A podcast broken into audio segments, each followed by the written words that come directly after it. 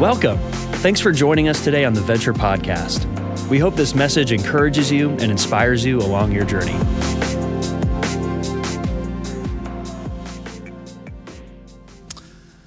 Well, as you take your seat, I do want to welcome you today if you're uh, maybe new or visiting with Venture. My name's Tim Lundy. It's my privilege to serve as the senior pastor here. And we have a lot going on. I, I know you, you felt it in the different ways. In fact, next week is going to be a really exciting week for our church because we're launching a third service. Yeah, next Sunday at four o'clock. And so, just uh, so you're clear, you can come to the uh, 9:30 service, or you can come to the 10:45 service or, or the 9 a.m. service or the 1045 service. It didn't change the first time. Sorry about that. 9 o'clock service, 1045, and then 4 p.m. And all the things that we do in the morning, we'll do at that service and more. After the service, we're going to have food that's available. The pizza oven will be going. We'll have hangout times, bounce house, some things for the kids. It'd be a great time if you want to come to that 4 o'clock service and then have some connection time and hang out on the back lawn with us. We'd love to have you as a part of that. And uh, with that, I, will just say, with all these things going on, with the new service in, in particular, if you're new and you've not found a place to plug in, we need volunteers in all different places. And the best way to be a part of Venture is to volunteer. And so I'd encourage you on your way out, you'll get a volunteer card. If you're looking for a way to, to sign up or plug in or find out about the opportunities, look at that card or you can stop by the hub and somebody will talk to you there. Next week, as well, uh, I'm going to begin week one of a two week dramatic monologue entitled The Bema. And uh, I've done it once here before at Venture, I've done it a few times in other places with it. And it's, it's not a sermon, it's a dramatic monologue. It's different in that. I would encourage you next week, uh, try not to be late uh, you know, as you come in, because it's it, a little bit different format and the whole thing. We, will still have worship and the other parts, but, but you're going to want to be here for it. This would be a great thing to invite somebody as well as we just think about life in a different way. I'll just say, as a pastor, uh, in, in the years of ministry, sermons, and, and different things that I've done, uh, this monologue, I probably get more response from it still than anything I've done. Uh, three weeks ago, I got a message from a college student who had seen, one, seen it from years ago. And he says, I still think about these questions and how I'm aligning my life. And, and the reason I, I think, one, it's, it's the use of imagination. I think it's a good story around that. But more than anything, I think it's because it forces us as people to think about what's to come. You know, you remember the famous book, Covey's book, Seven Habits of Highly Effective People?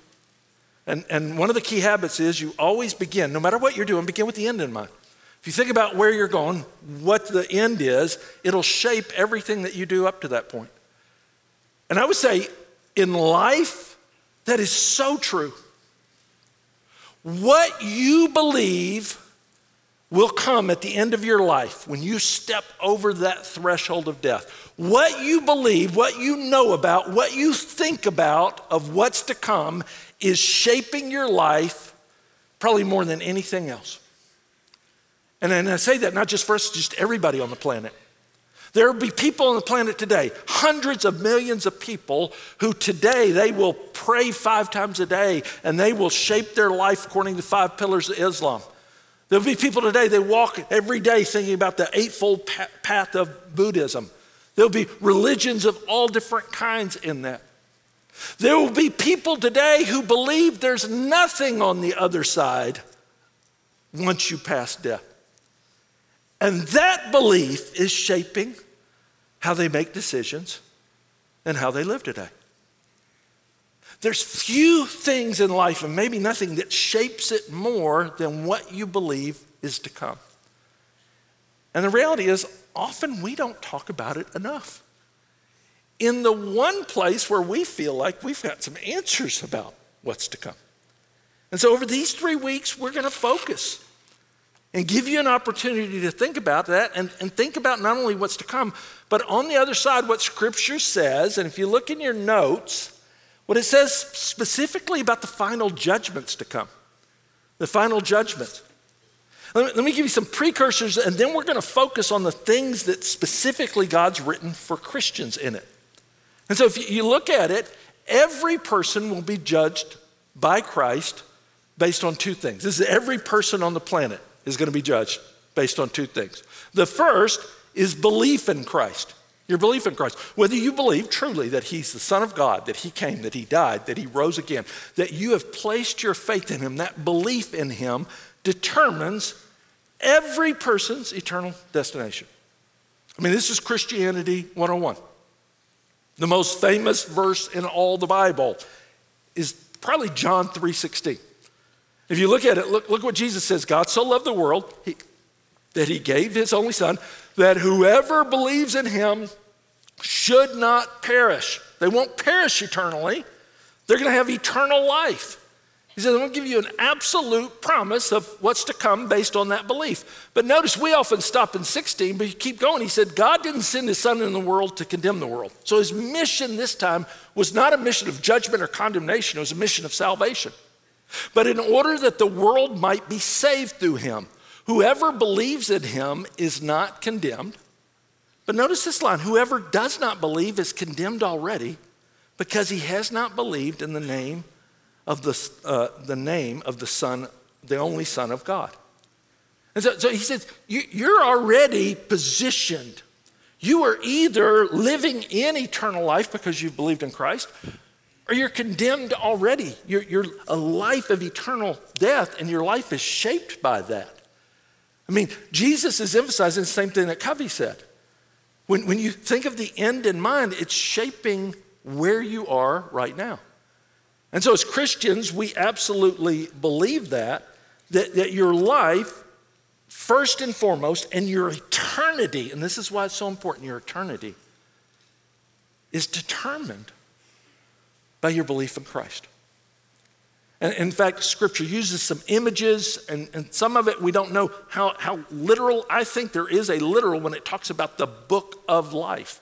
And when you believe in Christ, your name is written in the book of life. God says, I'll never blot it out because you've put your belief in Him, you've trusted in Him. But He also says in Revelation, if anyone's name was not found written in the book of life, he was thrown into the lake of fire.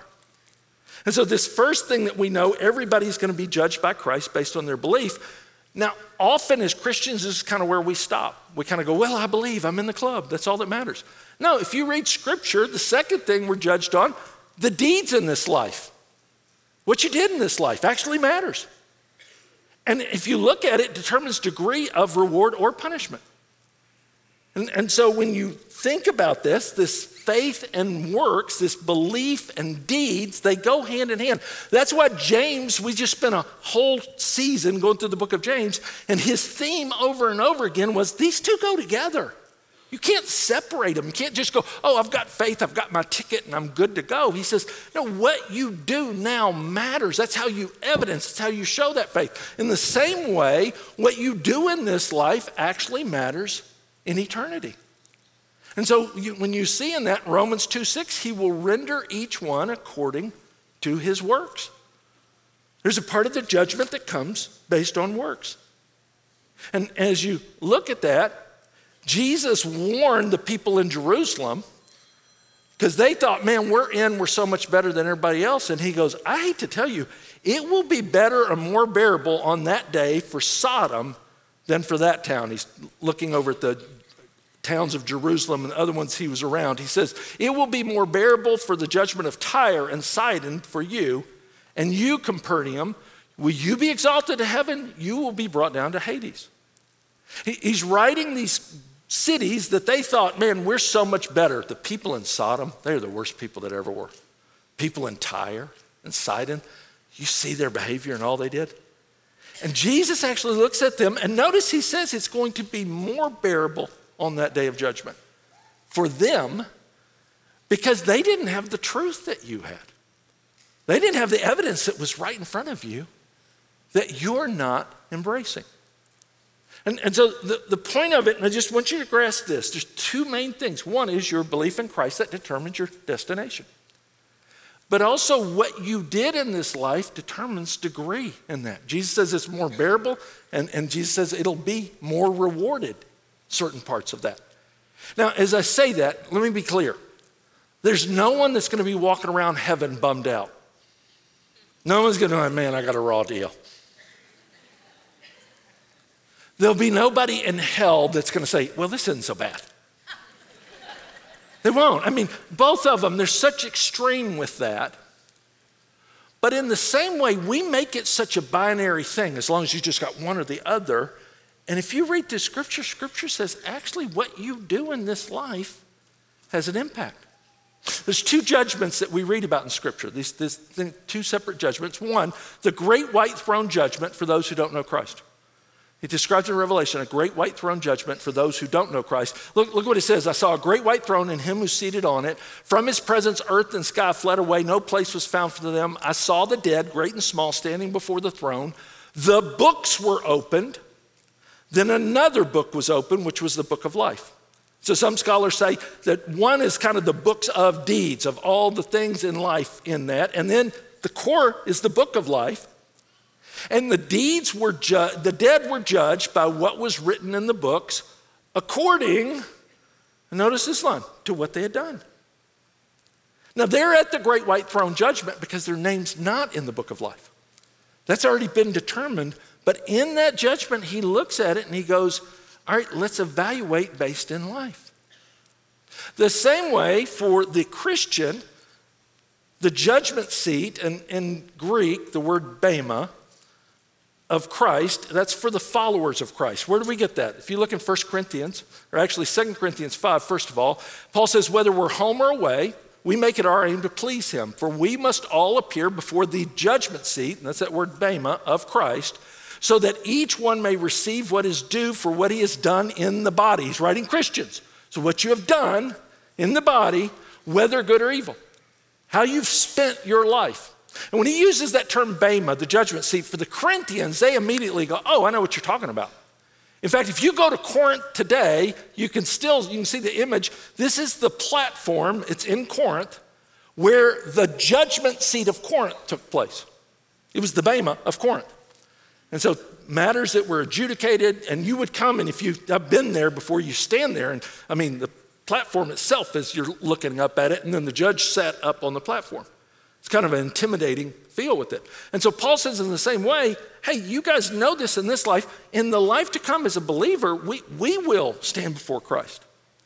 He had written them earlier in 1 Corinthians 3, gave some imagery around this. He says, No one can lay a foundation other than which is laid, which is Jesus Christ.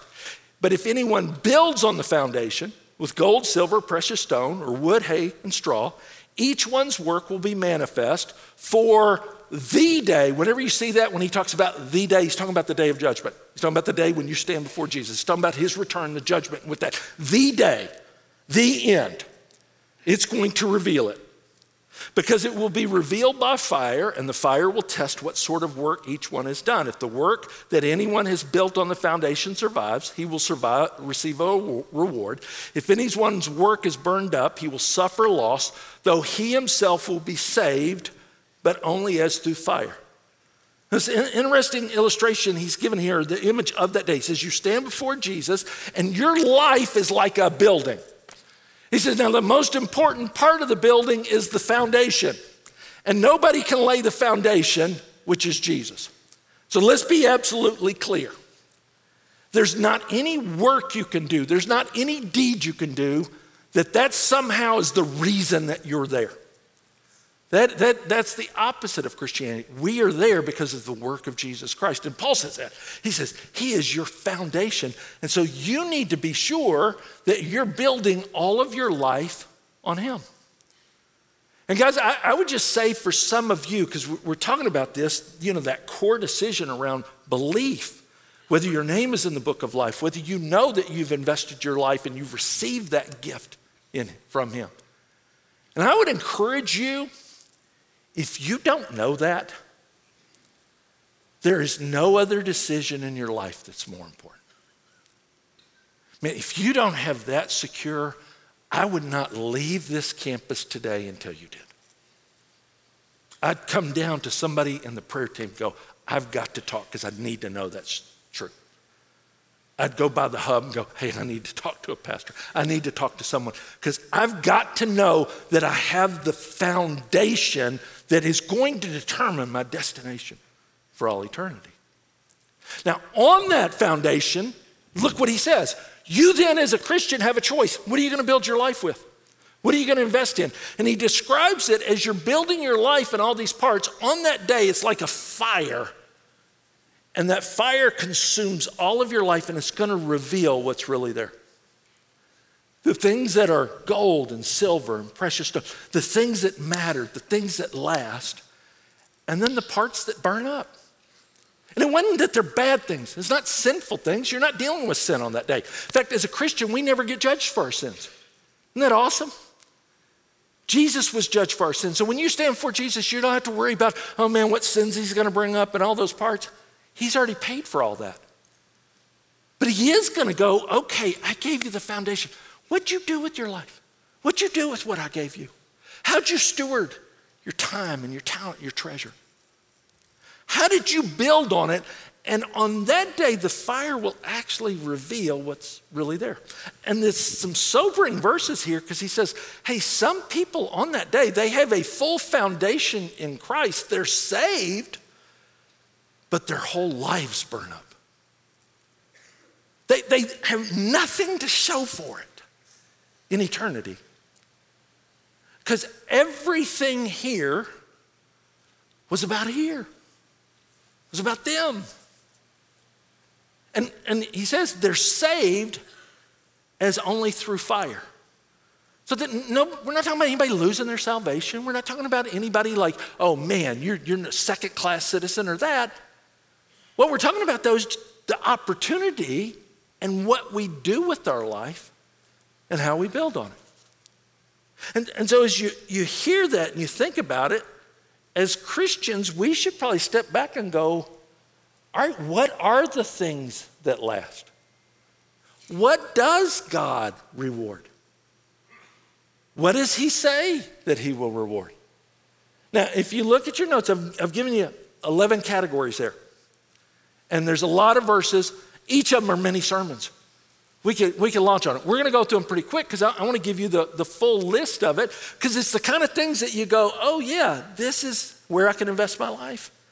This is what's going to really matter. And, and as you think about it, here's what I'd want you to hope. If you could go in Tim's time machine, I'd love to be able to go back like 30 years ago and go invest in Apple. Wouldn't you? I wish somebody had grabbed me in the 80s and said, hey, there's this funny word coming Google. Just trust me, invest in it. Facebook. Zoom. I mean, all these things that we can kind of go, oh man, I only wish in it. I'm going to tell you the things that we're talking about today. They're so much more important, and they're such better investments. And you don't have to go in a time machine.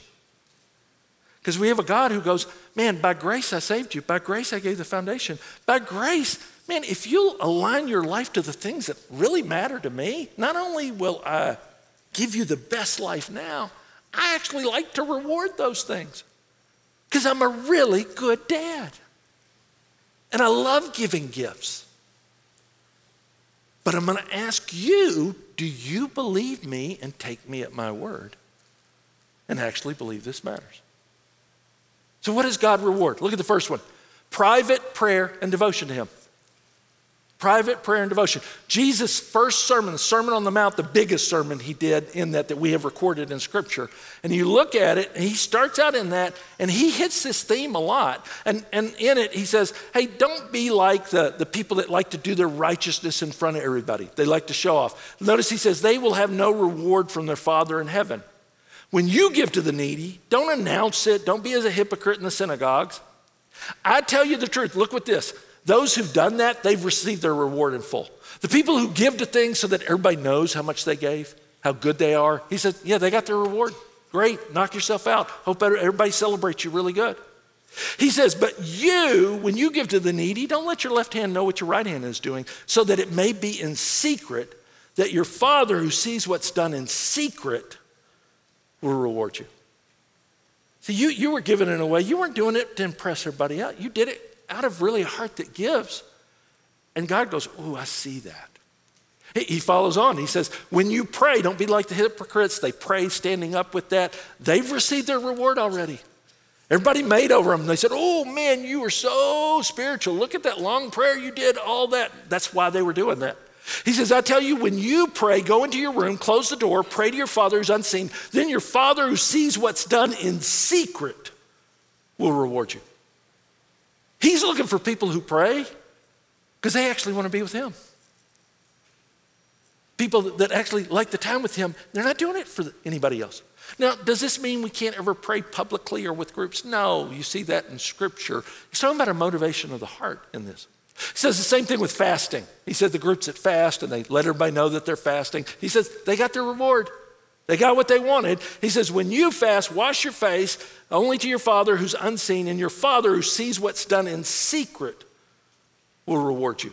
There's, a, there's a, just a key theme through all of this, and all of this really is about faith. Man, when I do the things that God's called me to do by faith, do I really believe? Do I really want to do these things? Am I doing these acts of devotion because I really do want to make it about Him? Or am I making it about everybody knowing that I do these things? He says, just keep it in secret. Make that that thing that is special between the two of you. Look, second category. Second category is financial generosity for the kingdom financial generosity of the kingdom. We talked a lot about this in our generosity series. But I, I, would tell you, if you look through scripture with it, what did Jesus say? Do not store up for yourselves treasures on earth where moth and rust destroy, where thieves break in and steal. I like this line though. He says, but store up for yourselves treasures in heaven.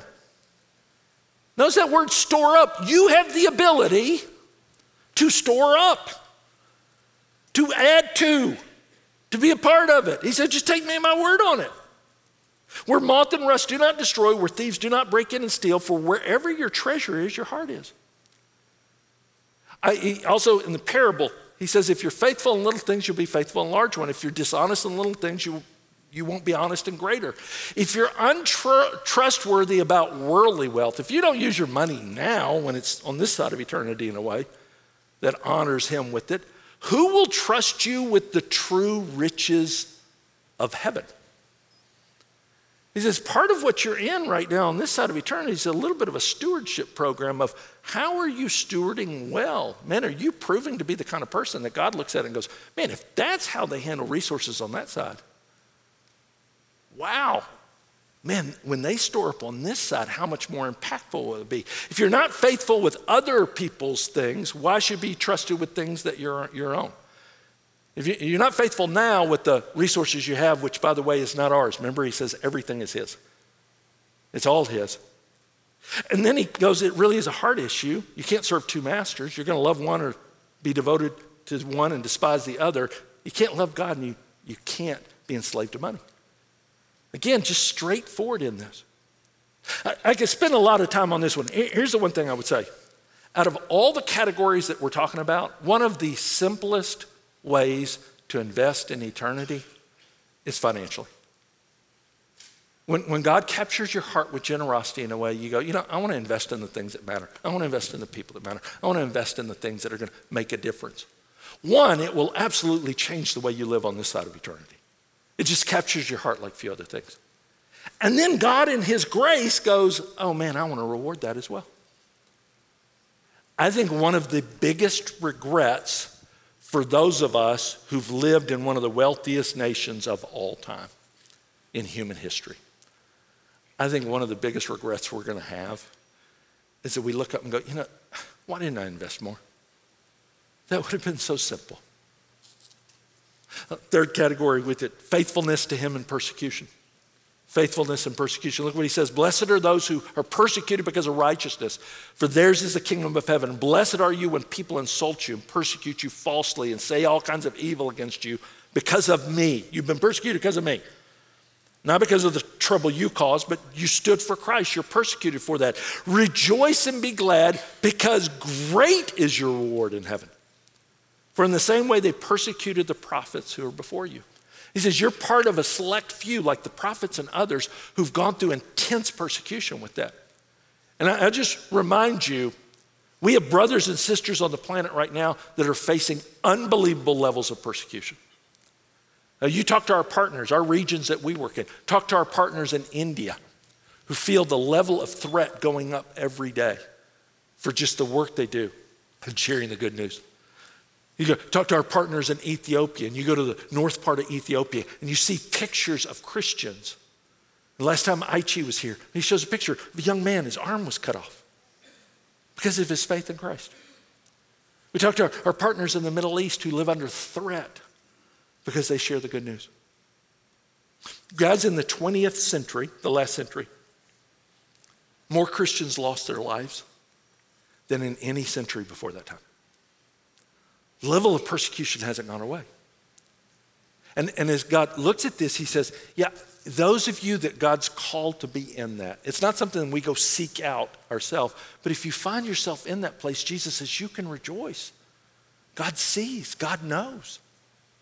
You, look at it, he says, Do not be afraid what you're about to suffer. This was the church of Smyrna. I tell you, the devil will put some of you in prison to test you. You will suffer persecution for 10 days. There's this period of time that it's coming. Be faithful even to the point of death. I'll give you the crown of life. Uh, several places in Scripture it talks about crowns. We don't know if they're literal crowns, we don't know if they're a symbol of authority. That may be part of the reward with it isn't so much that we've amassed this amount, it's, it's the responsibility, authority, the things that we're a part of in heaven. But in that, he says, hey, you are showing your faithfulness in this. Hold on. Your reward will be great. Look at this category perseverance during trials and suffering. Perseverance during trials and suffering. We saw this with James. Blessed is the man who perseveres under trial because he has stood the test. He will receive the crown of life that God has promised to those who love him. Again, this promise, this, this crown that is given. And we don't know how literal that is in it, but if you look to it and you see it in Scripture, I, I, love this that God always says, I'm near to the brokenhearted, I'm near to those who are suffering. There's some of you that you've gone through things, you've gone through heartache, you've gone through loneliness. You've gone through a season of singleness that you, you didn't ask for, and it, and it wasn't your fault. You've gone through incredible loss, sometimes financial loss, because you did the right thing tremendous sickness, or you've lost someone you love and you grieve over it daily. God knows and He sees. And, and everything in us goes, why am I experiencing so much? When I look around, these other people didn't. It's that Job like experience. Job looked at all his friends, nobody else was going through that. And, and there's this part, and, and hear me, there's no reward to come that takes away the pain of this side of eternity. But I think it's good to know that He sees and He knows. And He values your faithfulness even when you don't have answers and even when you don't understand. Look at the next category care for the least of these. Care for the least of these. It's one of the key things. You see it in Scripture over and again. How are you taking care of those, the least of these? How are you helping those who are in need with it? Jesus said to a host, when you give a luncheon or a dinner, do not invite your friends, your brothers or relatives, or your rich neighbors. If you do, they may invite you back and you'll be repaid. I mean, it's easy to invite the people that love you, the people that are your friends, the people that might be richer, and then you get something out of it. When you give a banquet, invite the poor, the crippled, the lame, the blind. You'll be blessed. Although they cannot repay you, you will be repaid at the resurrection of the righteous. I, I love in this because we live in a world that, you know what the world tells you? You need to network up.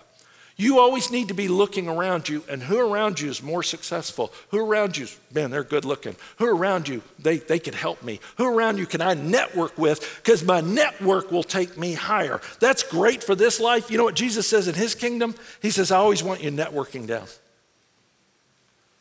Who around you can't repay you? It will cost you something. It, it, it may take a lot of you of your time and your energy and your resources. But I'm looking for those who are always looking that direction. And you, you trust God with it. You, you, trust God, even if they never thank you on this side, even if there's not that great, ties it up with the bow and it was the greatest story. I mean, most people you serve, you'll serve them and they'll take it and take it and take it in a lot of cases. And you can look at it and go, well, what, this was a loss. God says, no, you trusted me with it. You weren't doing it to get paid now. You trust me with it. And then he even goes further. He says, love your enemies. Ah. Oh, I don't want to love my enemies. He says it's easy to love people who love you. But then he, he adds this, but love your enemies, do good to them, and lend to them without expecting to get anything back. Ugh. You have a jerk neighbor who borrows your stuff and doesn't give it back? You go, Jesus, I don't like this verse. Can we just take this out? But look, he says, then your reward will be great. Notice, he ties them together. He says, Yeah, you should expect great. If you really embrace this principle, why? Because you're sons of the Most High, and He is kind and grateful to the ungrateful and the wicked. Man, you're living like part of the family. This is what we do in the family. We love those who don't deserve it. And it costs something. And hear me, it will take an act of faith for you to do it because there's nothing about them that they deserve to be loved. And so I, I, would just say this you may have somebody in your life right now that you go, oh God, why are they in my life? Why are they in my extended family? Why are they in my near my cubicle at work? Why? Why? And and you you know you, all these things like and everything in you is like, oh, if you just get them out of my life, it'd be so much better. And you, you're missing out on a great opportunity. God may have put them there because it's one of your best investments. Okay, God, how do I start loving them like you love me? How do I love? Because this is what we do in our family. And I'm a son, I'm a daughter of the Most High. In our family, we, we extend love who, to those who don't deserve it. And I'm going to trust you, God, with the reward out of this. It may not pay off on this side. They may still be a jerk at work. But I'm going to trust you with that. Commitment to truth and the right doctrine. Commitment to truth and the right doctrine. Look what first, second John says, many deceivers who do not acknowledge Jesus as coming in the flesh have gone out into the world. So there was this, this new kind of doctrine that was kind of floating through the church that said Jesus, when he came, he really didn't have a real human body because God couldn't have a human body. And so, so they were teaching it. And Paul, Paul, or John says, oh, that's false doctrine. Any such person is a deceiver and the Antichrist. They're anti Jesus. That's what Antichrist is. It's not just the one in the end. They're anti-Christ. They're teaching a false doctrine. Watch out that you do not lose what you've worked for, but that you may be rewarded fully. Don't chase that stuff. And you, you can lose what you've built on that foundation. Anyone who runs ahead and does not continue in the teaching of Christ does, does not have God. Whoever continues in the teaching has both the Father and the Son. And, and I just say this, and, and I want to encourage because, you know, there's always, from day one, there's always been some new teaching in the church, some new way of looking at it. Um, they had to correct it then. If you study church history, the first few centuries, most of the time they're correcting error, and that's how core doctrine, our creeds, the parts that are in place with it. But we live in the day of deconstructing, and people kind of chase and they say, well, you know, you really can, there's a whole new way of approaching the Bible that's never been approached before. Oh, warning sign. Whole new way of thinking about Jesus, whole new way of defining what's been clearly defined in that time. And, and I just encourage you I, have been in this long enough, even the last 30 plus years that I've been doing ministry, there's always some kind of new thing that's coming in. Oh, the new thing in the church with that. We always want to be people who study in that. We never want to be people who are stagnant, but we never want to be a people who are chasing new truths over the established truth that's been given to us. And part of that, here's what I've, I've found some who do that chasing, you miss out on the opportunity of what life could have been about now. And so John warns us, and I love that he says, do not lose what you've worked for. Look at the next category diligence in your work. Diligence in your work.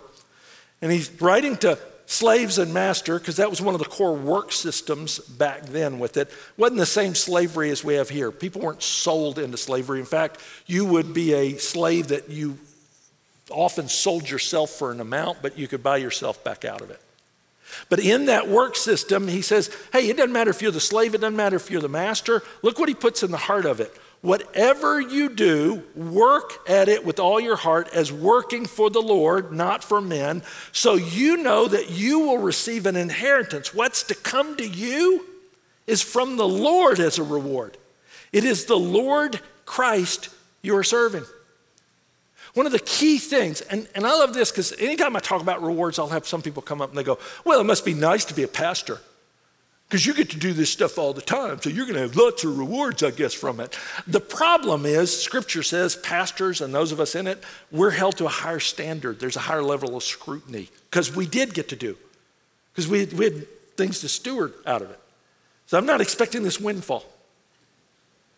And here's what I'd say your work is from the Lord just as much as my work. God cares just as much about your job as he does my job. And, and he's given you the opportunity when you go to work tomorrow, when you go to work tonight, when you're answering that next email, when you're doing it, in that moment, you have an opportunity to make a decision. Remember, you begin with the end in mind. Am I doing this for my boss? Am I doing this for a paycheck? Am I doing this because this man is going to cash out? Once I cash out, life will be good then? Or am I doing this for Jesus? And here's the great news from whom you have your inheritance and reward.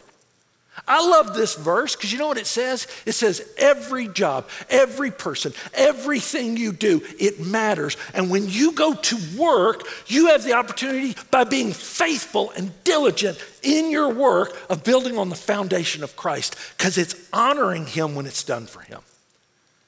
And your work matters for God and for eternity shepherding and caring for and serving others. He, he says to elders, shepherd the flock. And there's this, this promise to him when the chief shepherd appears, you'll receive a crown of glory. Again, the promise of a crown out of that. But it's not just elders in the church.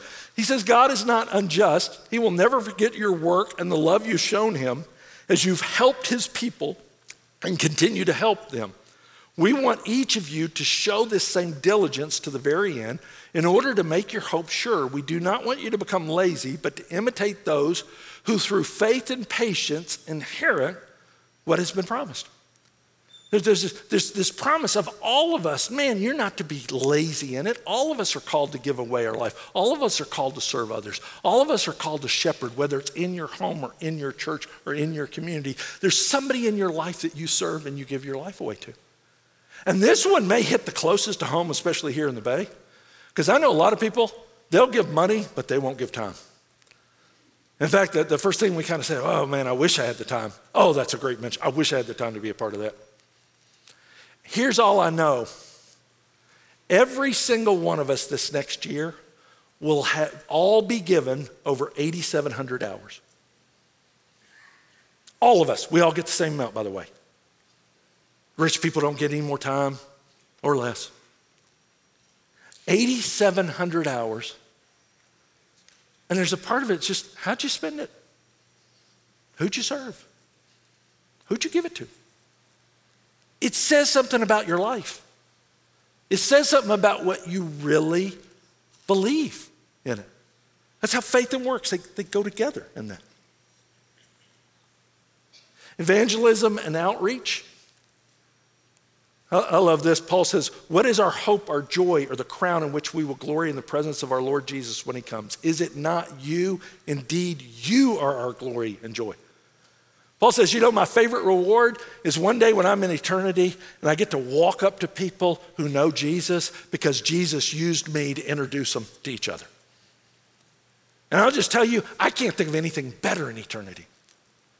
Can you think of anything better in eternity? Jesus describes it in John chapter 4. He says, One day the sowers and the reapers are going to all get together. He talks about coming to Christ like sowing seed and then reaping in that. And in every person's life, Somebody sowed the seed. Somebody prayed for you. Somebody prepared the way. And then somebody had the privilege of being the person were there. They were the reaper when you came to Christ.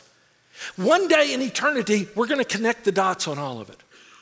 You're going to get to see everybody that sowed into you and celebrate with them. You're going to get to see everybody that you had the opportunity to impact. There's nothing that will be more joyful than when we get to do that together. And I'd say there's nothing more impactful than when you share Jesus and know that someone's eternity has changed through it. Final one focusing and aligning your life for the day of literally thinking about the end, of lining, of living for the things we said. Paul says, I'm poured out, my time has come, I fought the good fight, I finished the race, I kept the faith. He says, There is in store for me a crown of righteousness. I'm looking forward to this, which the Lord, the righteous judge, will award me on that day, and not only me, but also all who have longed for his appearing. God's going to award me on that day, but not just me. Everybody who aligned their life and they longed for that day and lived for that day will be rewarded as well. Now, again, we've, we've covered these categories. I, I'd encourage you look in Scripture, look how many times God talks about reward, look how many times He talks about these different parts of it.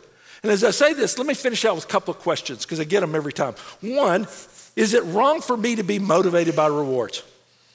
Uh, and other people at times they come up and they go, Tim, we shouldn't be motivated by rewards. We shouldn't talk about rewards and that. And I'm always like, well, good grief, God sure brings it up a lot in the Bible. And, and there's a part of it, I mean, again, remember, guys, He's our Father. Could you imagine as a parent? I, I, we did this at times. Like you, you're trying to get your kids to keep their room clean, and you tell them, hey guys, let's do this. If you keep your clean, room clean every day for a week, man, on Friday night, we're going to go out for a fun dinner, and then we'll go get ice cream afterwards. It's going to be an awesome night, but hey, all right, I'm calling you to it. And then let, us say on Wednesday of that week, one of the kids at dinner says, Oh, oh, I got to clean my room. I don't want to miss out on the ice cream. And I look at him and I say, oh, you should not be motivated by that reward. You should clean your room because you want to clean your room. Now, should they want to clean their room? Absolutely. In fact, part of the motivation is to teach them a better way to live. And that's part of what God, our Heavenly Father's doing.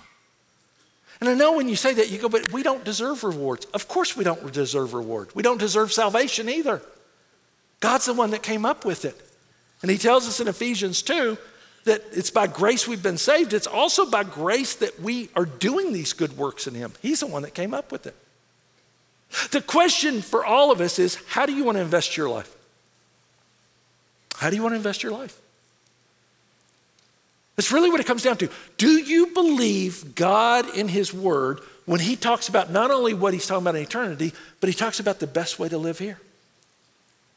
And I would just challenge you today and over the next couple of weeks. I think this story will challenge you as well.